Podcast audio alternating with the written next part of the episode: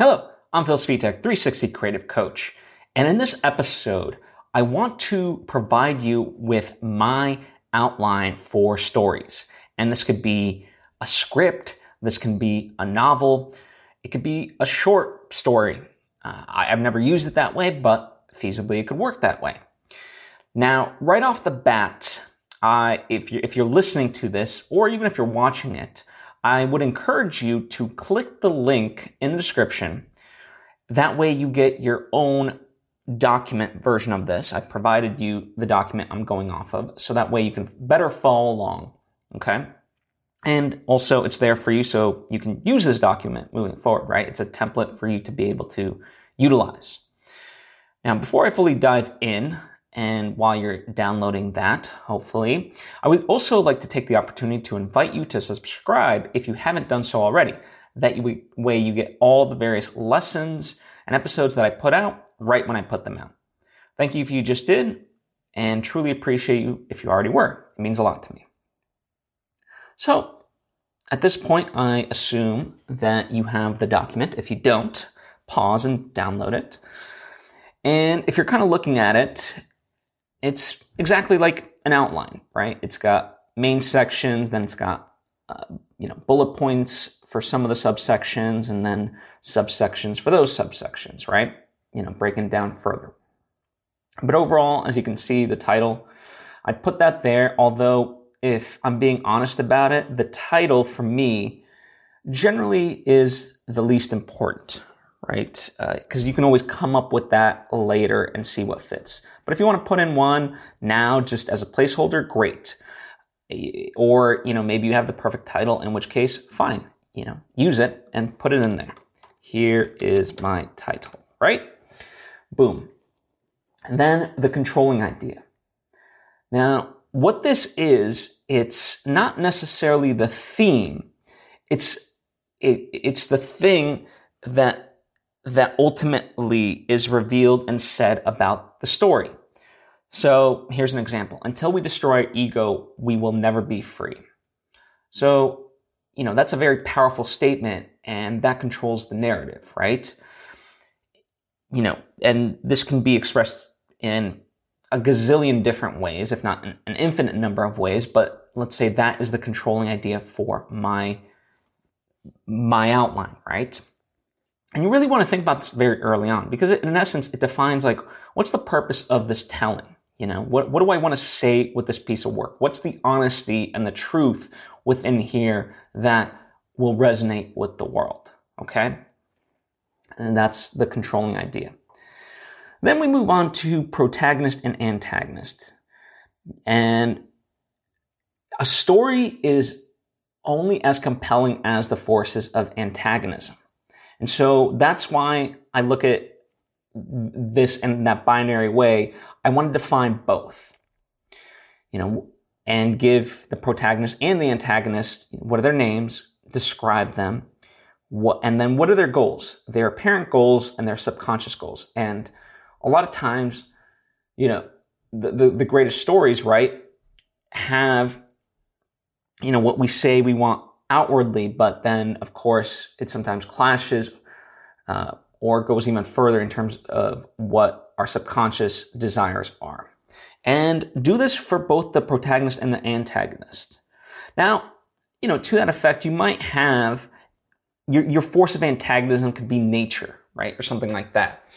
It is, even though, you know, you can't necessarily give it an apparent goal, uh, you know, in that sense, you still want to define your force of antagonism better. The, the, the, the more you define it, the stronger your work will be. Okay. And then just basics, basic stuff, you know, setting in terms of time and place. You know, what is it? Is it historic? Is it modern day? Is it futuristic? Does it take place in on this world in a small town? Does it take place all over the world? Does it take place on a different planet? You know, all these things are different. And what, what I hope what you're starting to get a sense here is the idea that we're, we're creating a sandbox to play in. A lot of times, people think, you know, I, am going to just write my story and kind of figure it out from there. And to me, that doesn't work because you're going to spend way too much time figuring things out. And having an endless array of choices is actually very debilitating. It's that it's like when a lot of filmmakers or other creatives talk about money as a creative restraint. You know, by not having all the financial resources, a lot of creatives as examples show, they get they get very creative in their solutions, right? And so what you're doing here is ultimately creating the sandbox so that way your creativity can start to thrive. Because if you don't define these things, it's like, okay, yes, the story can go anywhere, but and and it will, and none of it means anything. In some sense, you also have to look at you, you you'd much rather have a smaller story well told than than this like gigantic narrative that is just told terribly. You know, and oftentimes the more we can make our ideas succinct, the the the greater the the depth and breadth of of the art we're trying to create. Hence the controlling idea. That's why this is so super important to define. The controlling idea sets the tone of like if anything doesn't support or you know go against this idea at times because again that, that's part of the story that's the force of antagonism is to go against the controlling idea that's that's what will make your story fantastic. So really use the controlling idea. That's why it's called literally the controlling idea. It's to control the telling of your narrative. Okay so we just finished up with setting in place. Um, then just kind of you know, just a different way of defining things is internal conflict and external conflict. So, you know, the external conflict, as I said, could be nature and could be apparent in that sense.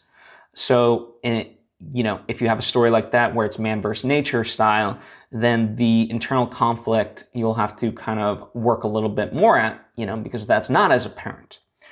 Or conversely, you know, something might be very internal and then you might be like, okay, well, it would be boring if it's just this cerebral, um, you know, examination of something. So what are external conflicts? And they don't, doesn't mean like an action fight scene or a car chase, but, you know, there, there are external forces antagonism, you know, so what, what are, what are actions, right? So internal is the, the mental, uh, conflicts going on, and external is like what actions can be happening, right?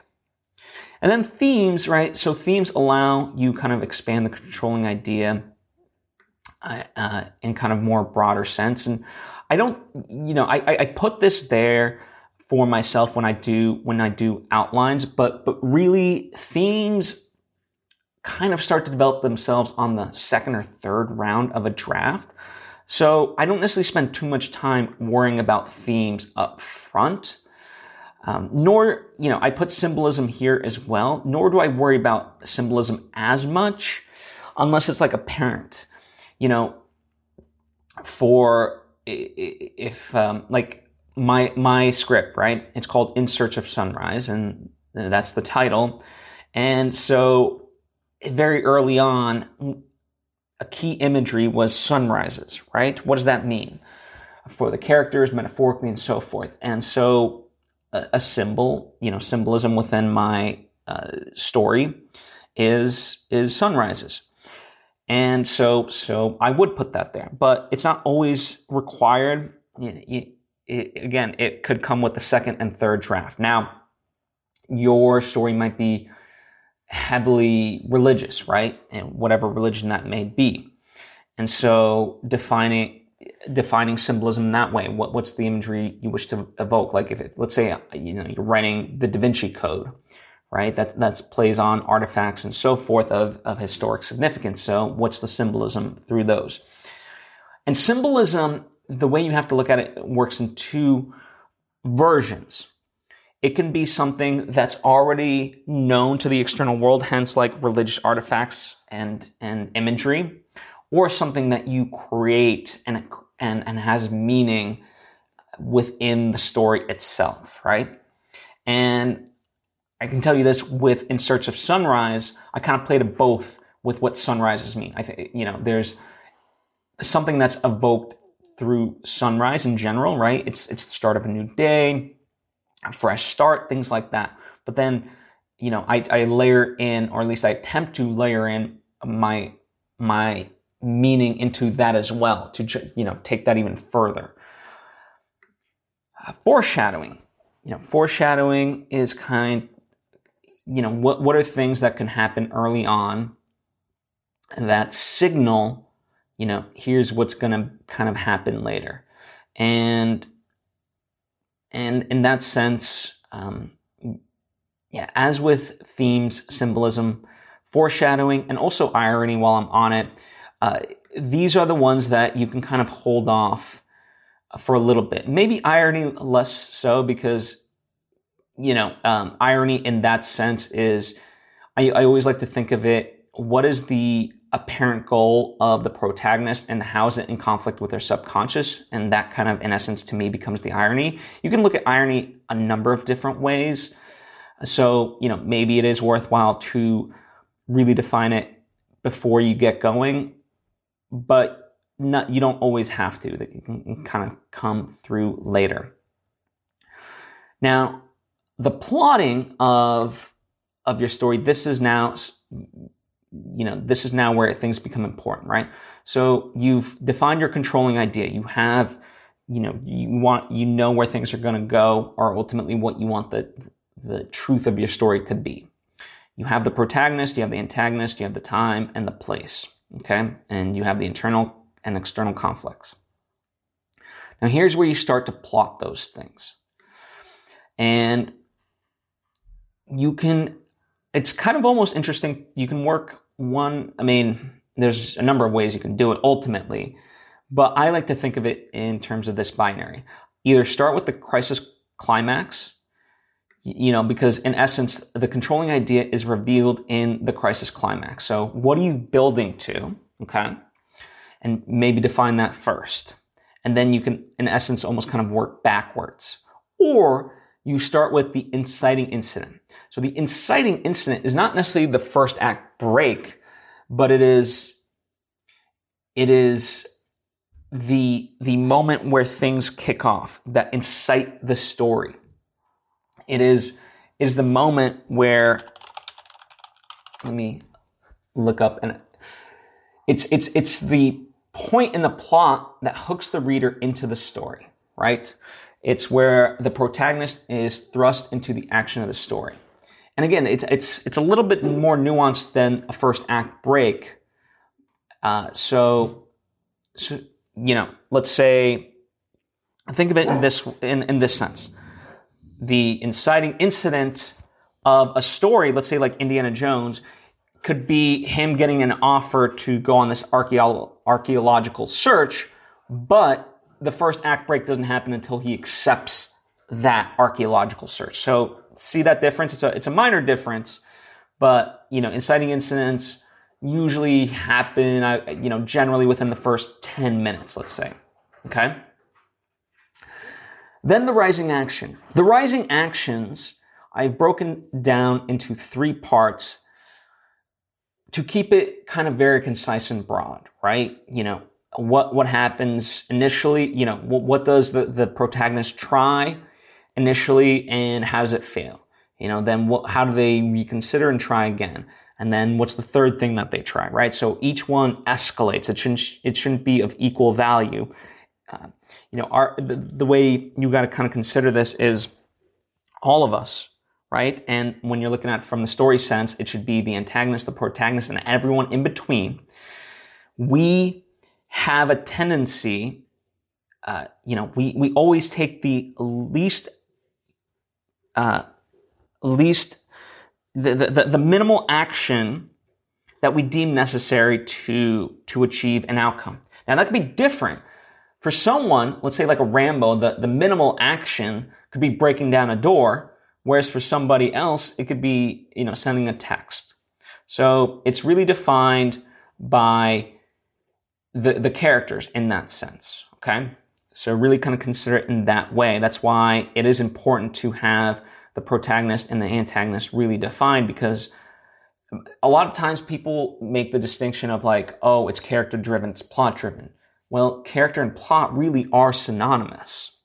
So that's how I want you to start to look at this.